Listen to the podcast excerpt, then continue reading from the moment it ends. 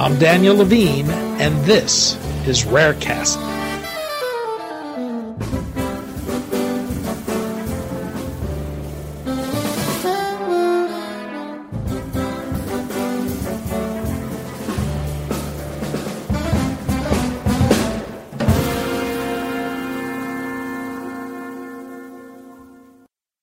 Clinical trials for rare disease therapies face many challenges due to the small patient population on which they draw, the fact that often there may be many unanswered questions about a specific disease, and the potential variation in the way a rare disease manifests itself in patients.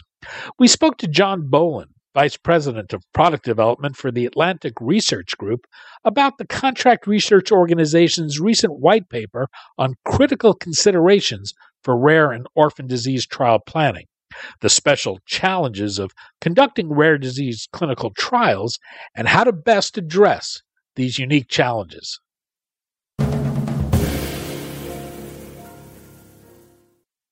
John, thanks for joining us. Thanks for having me. I'm excited to be here. We're going to talk about clinical trials for rare diseases today, the special challenges they pose, and, and why the tactics that work for large market therapeutic development can be a recipe for failure in rare disease therapies.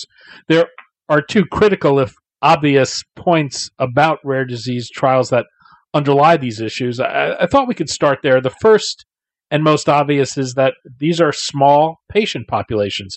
What does that mean when it comes to conducting a, a clinical trial? Sure. Well, it means a lot, I think. Um, you know, first and foremost, they're rare patients. They're you know, rare for a reason. Um, they're tough to find. Um, some some rare indications are, are sort of rare and known, um, but then there's there's sort of a subset now, and it, and it continues to grow of the the rare and unknown.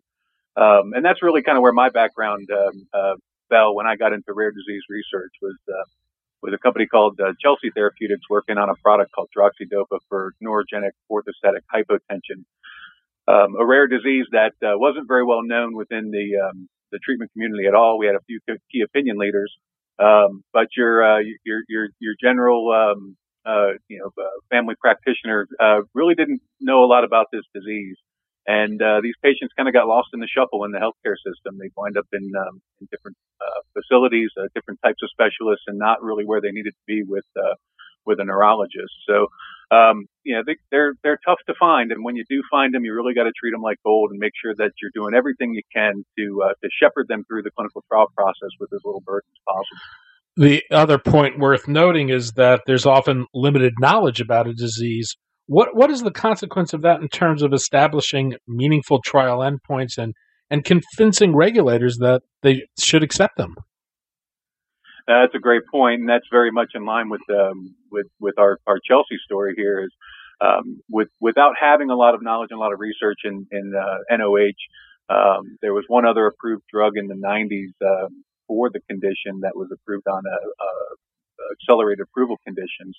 Um, we were very much closer to the R in the R and D side of things than on the development side. So we were learning a lot as we were going along, and not only were we learning at Chelsea, but we then had to transfer that knowledge to the regulators, um, get them up to speed on what the, uh, um, you know, what the, the, the, new information that we had discovered through our clinical trials were, uh, and then also get that information out to um, our investigators and the participating sites in the study.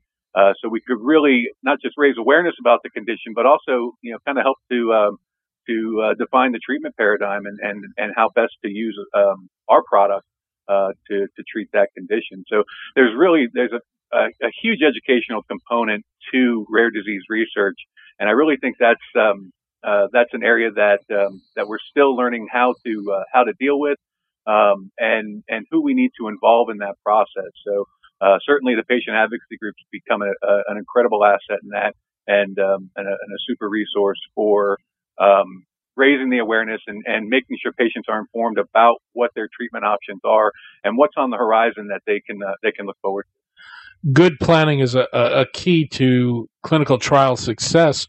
What are the types of things that a company should think about before even entering the clinic to ensure their best success once once they get there? Yeah, uh, there's so many.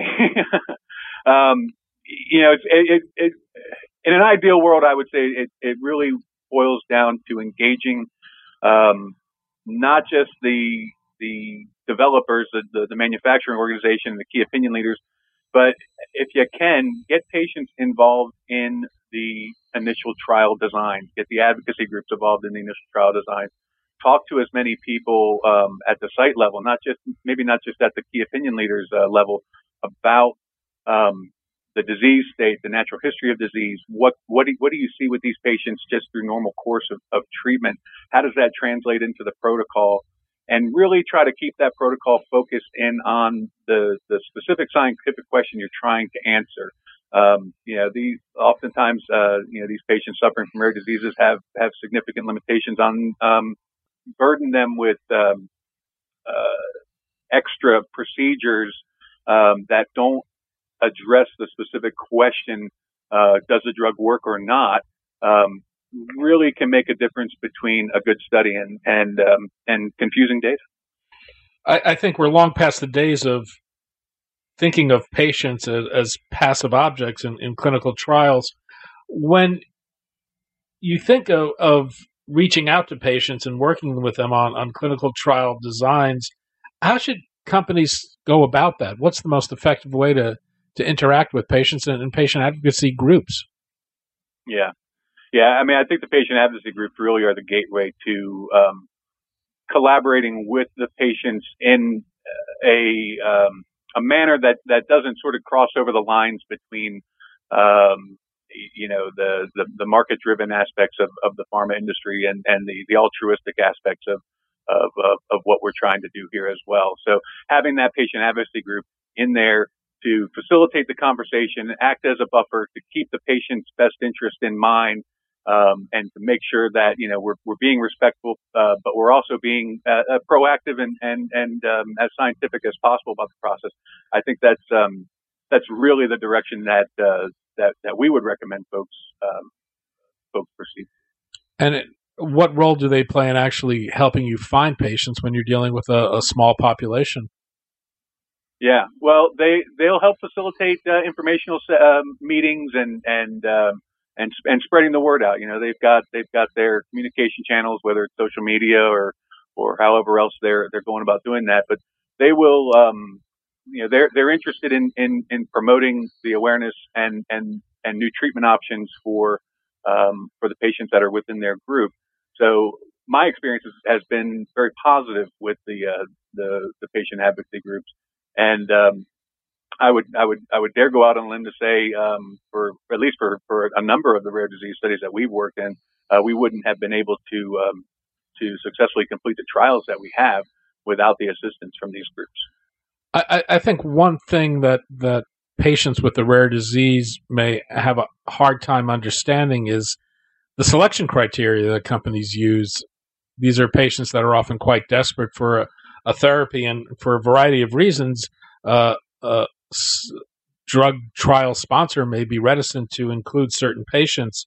There's a need to find the right patients in the sense that they've got to have enough of a disease progression that a drug can show efficacy, but at the same time, I think companies are concerned about patients that are too ill that the drug may not be able to have enough of an effect given the progression of the disease. How, how critical an issue is patient selection in that regard, and how much choice will a company have given the small population which with they may be working? Yeah, yeah. Well, that, that's that's. I think when we crack that uh, that answer, we're we're all going to be um, uh, uh, very well off. Um, that's a that's a that's a tough nut to crack. You certainly don't want to lose patients who maybe have a more mild or moderate disease state than than, than some other folks who would show a greater uh, improvement on a product. Um, and and to your point, you know the, the the few numbers of patients that are out there with a particular rare disease, it makes it that much more difficult. Um, again, I don't know that I have the best answer for that. I think it's gonna it's gonna boil down to indication by indication and really what the endpoints are for the indication. I can tell you from our experience uh, with the droxidopa study, um, you know, we uh, we almost took all comers. You know, we we wanted to make sure that there was a, an adequate disease activity that we would be able to measure a response, uh, but we also had sort of a um, uh, I'll call it a, a you know a, a, a, catchment study in place for those that were um, uh, suffering from the illness maybe didn't meet the exact criteria that we needed to get them into the pivotal study. Um, but we had sort of an open label compassionate use uh, protocol going on to help generate some safety data. So we were able to kind of satisfy both of those um, those items and um, and and help out as many of the patients that we were able to find as possible. Once patients are enrolled in a study, keeping them enrolled is, is another issue. There are a variety of things that come up and come into play in this regard. One thing you discuss is, is protocol complexity and, and the demands this makes on patients. How should companies think about trials when it comes to protocol complexity and, and the effects that may have on patient retention? Yeah.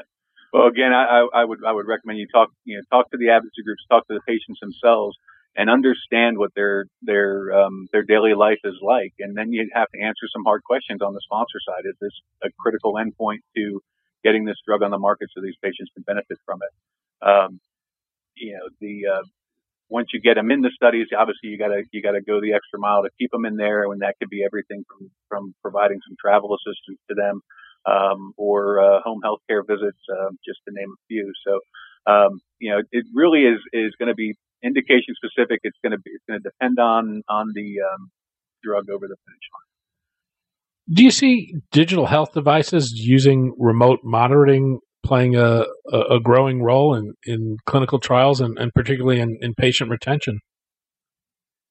Uh, yeah, I guess I do. Um, we've utilized patient diaries, and the patient diary, uh, you know, the technology behind patient diaries is, is growing at leaps and bounds. Um, you know, our focus uh, with with my experience um, with the interactions with the agency really was um, to demonstrate a, a, symptomatic and a clinical benefit for for the patients with NOH. Uh, just uh, showing that we improved their blood pressure wasn't quite good enough. We had to had to be able to um, quantify that um, so we had to embark on uh, on a, a, rather large project of developing and validating a, um, a, a symptomatic questionnaire, um, which is it was a, bit of a curveball for us as we got into the development uh, of of the product. Um, you know, simultaneously developing a drug and developing the instrument that you're going to use to measure the clinical benefit and sort of hang your hat on for efficacy with um, with your your your NDA filing uh, it's a, that's a that's a big challenge. Um, but certainly, you know, I think the agency was was very clear with us when they said they they wanted us to show that patients were were feeling better, and they you know, we didn't just have a physiological effect, but we actually had a symptomatic benefit on them as well. Um, and uh, we utilized a, a, rather sophisticated electronic patient diary system to do that. Um, that you know, at the time, uh, this was a number of years ago, it had all the bells and whistles available at the time. It uh, you know, automatically reminded patients that it's time to fill out your diary. It had triggers for site staff to contact patients if they had missed data and things of that nature. So um, I think it's critical, and, and it, you know, there's some really cool tech out there to uh, to help uh, augment the, uh, the, the burdens of that we all know patient diaries possess in clinical trials. We've talked a lot about patients, but what about site selection and, and clinical researchers? How specialized should they be for rare diseases, and what voice should they have in the trial design? How much of an issue will their physical proximity to patients be with the disease? Mm-hmm. Absolutely. Uh, that's that's a, a, critical element of this. Um, you know, we had experience with um, uh, very large uh, academic centers that were, you know, sort of the thought leaders within the um, the NOH field, um, and we also had sites that were that were quite honestly, uh, rather naive to research. So um, we had to take a, uh, an interesting approach to things. We sort of turned the, um, and this was a this was a hard lesson learned. I, I, should preface this all by saying that we we made a lot of mistakes before we figured it out. Um, but we had to kind of turn the paradigm on its head uh, in in in some instances where we would actually find a patient and then go find the site. Um, it could either be a, a, site that was already participating in the study that was relatively nearby to where that patient was, but in some cases we went and recruited um, investigative sites uh, based on where a patient's locality was, and uh, you know it took some extra effort on our part to um, train the investigative site and some additional monitoring at the site to make sure that they were doing everything that they needed to do. But we had great success with that. So, um, I, for me, the take-home message with that is there's there's no sort of single formula answer to how to overcome these challenges, but you really got to be creative and think a little bit differently about how you're going to go about addressing um, the the very unique challenges that come with rare disease and small patient populations. In, in terms of, of using multiple trial sites, what do companies need to think about in terms of how they ensure that there's a consistency in the way data is collected and measured? I, I think patients would be surprised to learn that from site to site there could be wide variance in in a clinical trial result because of inconsistencies in that process. Absolutely, it all boils down to training of the site and having the having a, a good team working very closely with the site in constant communication. And that you know to to, to just kind of harken back to um, you know, the the initial topic, you know, the tactics that you employ in these small market studies versus the large market studies. You know, you're doing um, a, a, cholesterol study or something like that, it's a pretty hard endpoint. You have a lot of measuring disease activity, and um, uh, you really got to pay attention to how you're going to go about um, training the sites, making sure they're collecting the data, they're doing their evaluations properly.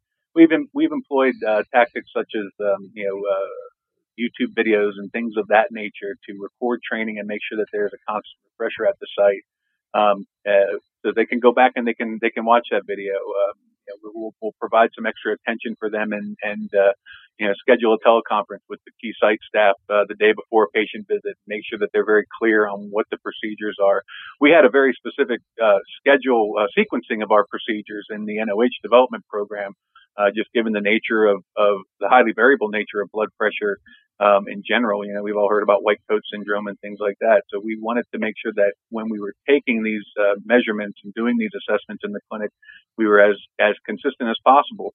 Um, and it, again, it boiled down to training. It boiled down to uh, very clear uh, documentation and, and um, uh, procedures manuals on the sites, and um, and and near constant contact from not just our CROs, but also from us at, on the sponsor side of things. Uh, we um, we learned very early on that the, the additional level of sponsor attention goes a long way. Nobody knows the drug quite like the manufacturer the drug's going to know it. And, um, you know, uh, being able to, um, have that sponsor re- uh, reference point there and, and, very much an active member of the, um, the clinical study. Um, it went a long way for us and, uh, it, it, I think it led to higher quality data at the end of the day and, and greater collaboration and, and um, certainly helped with the, the learning aspects that we touched on earlier. Can, can you explain what a protocol amendment is and, and how problematic they can be and how they're best avoided? sure. I, you know, anytime you're going to change the protocol, um, based on it could be based on any number of of, of items. Uh, you know, we call that an amendment, and that that triggers off a whole sequence of other events from um, IRB submissions and, and approvals to uh, to additional training and, and certainly on the business side of things, you know, what does that mean from, from your, your uh, development partner's perspective and, and, and the impacts on budget that might have. Um, if I'm going to be bluntly honest with you, I'm going to tell you that it's, it's really hard, in my opinion, to conduct a rare disease study that doesn't have protocol amendments, especially when you're dealing in that sort of rare and unknown area, because you're, you're really very much learning as you go along and you, you've got to um, have a mindset of, of accepting that learning and, and being able to change and adapt and um, uh, and and do those things quickly because you've got patients out there that are currently enrolled. You don't want to lose them. You don't want to uh, don't want to do wrong by them. You don't want to not you don't want to say no amendments at all, but you want to be measured about it and you want to do your homework up front. And that's why it goes it, it goes to the point of the protocol design at the onset is critical to talk to all the different players involved so you can try to get in front of any of those issues that would pop up through the normal course of the study. Um, build those into the protocol. Perhaps even build the protocol to a point where it's got a bit more flexibility in it, um, with the intent of, of of allowing a little bit of, of freedom uh, on the investigator side for certain things. Of course, certainly you don't want to let, let them go too crazy on it. Um, but uh, you know, you try to anticipate them as best you can. But I, I, I will say, in my experience, um, protocol amendments in rare disease research are uh, probably more common than not. On clinical trials, there are questions that regulators will want answered before granting a marketing approval, but there are also questions that patients and payers or others might like to see answered. how much of a balancing act does this represent for the company sponsoring a trial? Oh, it's, that's absolutely the, the, the, the crux of it. Uh, you know, as we, as we were, were speaking before, um, you know, trying to keep that focus in on what the, the specific scientific question that you need to answer is, I think, is paramount. Um, you know, we've um, we've had instances where we've seen protocols um, that had uh, you know a laundry list of secondary criteria that people wanted to have in there because I want to be able to speak to that. Um, you know, I can't have my sales folks speak to that if it's not on the label, so I need that in there right now.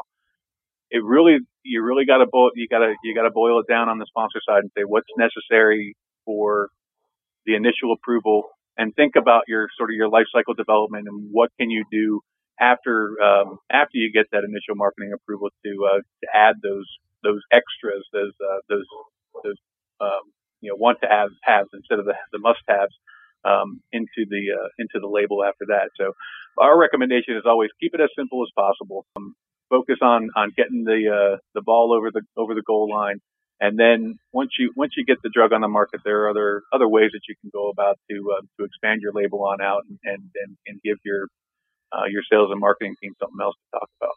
John Boland, Vice President of Product Development for the Atlantic Research Group. John, thanks so much for your time today. Absolutely. It was a pleasure. Thank you.